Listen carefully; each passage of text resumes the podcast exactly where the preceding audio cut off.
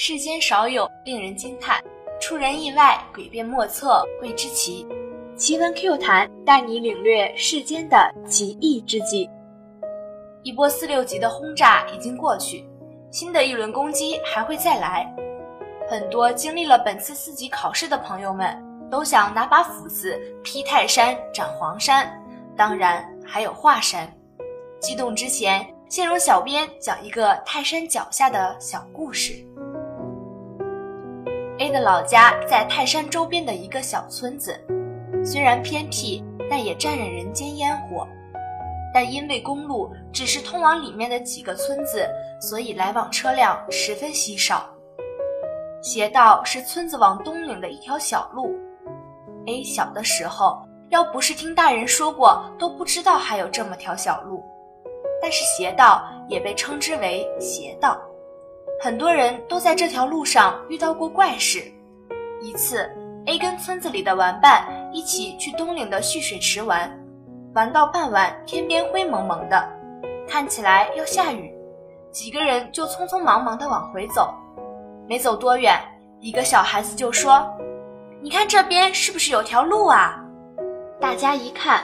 小孩手指的方向虽然荒草丛生，但还是能看出来，应该之前是条路，只是走的人应该很少。大一点的孩子说：“这条路他走过，回村子比较近。”大家一听就走上了这条小路，也就是那条斜道。开始倒是没什么，几个人走着闹着，但没多久。大点的孩子就发觉不对劲了。本来村子就在岭下，站高点就能看到，也不是很远。可是大家走了半天，不仅没走到村子，反而连村子也看不到。周围一看都是荒山野岭，更要命的是天快要黑了，并且下起了零星小雨。大家都不敢向前走了，立刻掉头拼命往回跑。跑了半天，觉得腿都要跑断了。终于在前方出现了玩耍的那个蓄水池。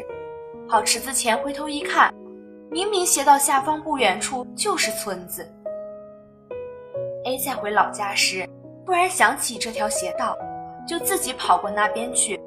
等好不容易找到了，发现那条路已经完全看不到踪迹，显然没人再走了。出于好奇。A 又走了一次，可没走多远就到了村子，也没有发生奇怪的事。小时候发生的事，估计也没人能说得清了。这个灵异的小故事被泰山披上了一层神秘的面纱。放下手中的斧子，洗洗睡吧。四级，我们明年再战。今天的奇闻 Q 谈就到这里了，感谢我的小编古泽清。以及我的赤播贾如潇，我们下期再会。